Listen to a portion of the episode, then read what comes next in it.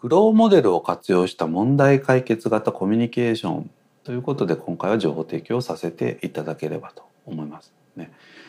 えー、マネージャーの目的ね、えー、部下育成という視点でいうと自立型人材自らを律して成長していく人材を育成をしていくというところが大きな目的になっています、ね。ですからそういう意味では部下から何かアドバイスが欲しいと言われた時にすぐにアドバイスするのではなくってですねこのグローモデルを活用した問題解決型コミュニケーションを取ることによってですね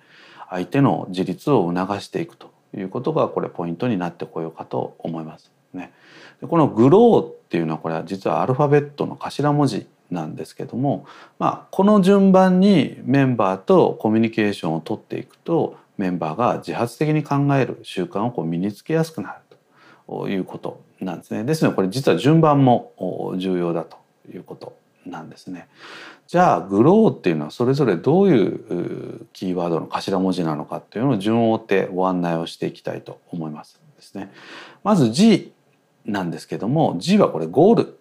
ですね。ですから目標です。ね、常に仕事をするということは必ず目標がありますのでまず目標を確認をしていきましょうというのはこの G です。でゴールを確認するときには 5W ですね、えー、いつまでに何をどれだけ誰がね、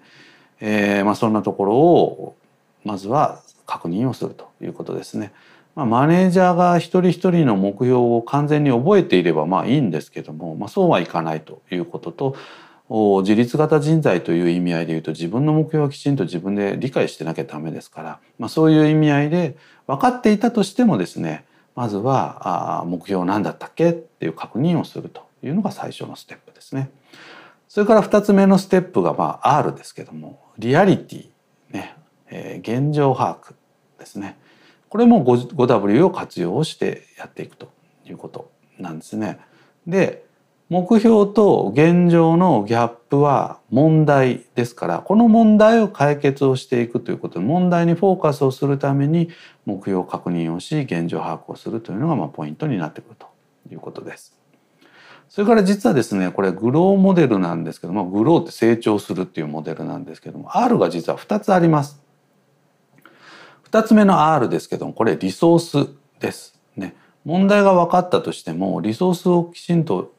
ね、確認してないとですね問題解決できませんのでじゃあリソースどんなの活用するんだったっけ？ということなんですね。じゃあリソースって具体的にどういうものが考えられるかというと、まあ、三大資源、ね、人物金、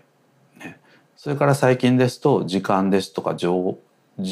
情報ですとかあと空間ですとか。ね。まあその他もろもろいろんな使えるものがあると思うんですけど、まあ、どういうものが使えるんだったっけっていうことで確認をしていくということですね。あるいはさらに問題を解決するために必要なリソースがあるんであればそれを明らかにしていくということもここでのポイントになってきます。ね、でそれを踏まえた上で今度 O ですけどもオプション図、ねえー、要は解決策の選択肢を考えるということなんですけどこれはあのオプション図で複数ですねすなわち選択肢解決策っていうのは1個だけじゃダメですよということなんですね。その一つの選択肢がうまくいかなかった時の2の案3の案っていうのはあらかじめ考えておかないとですね、えー、いきなりじゃあうまくいかなかった時にパッと浮かぶっていうわけにはいかないのでやっぱりあらかじめ常に複数案は持っておくというのがポイントになってこようかと思います。ですからこれも部下に対して問うと。質問するということなんですね。どんな案があるかなということで他にはっていうことでこう聞いてみるということでしょうか。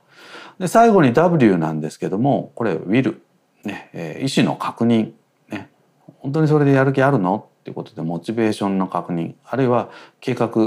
それで大丈夫っていうことでこう確認をしていくと、まあ、そういう一連のプロセスを意識をして部下と常に向き合いながらね、えー、問題解決型のコミュニケーションを取ることによって、えー、部下の自立を促していくと、まあ、これがグローモデルということでございます。以上グローモデルを活用した問題解決型コミュニケーションということで情報提供させていただきました。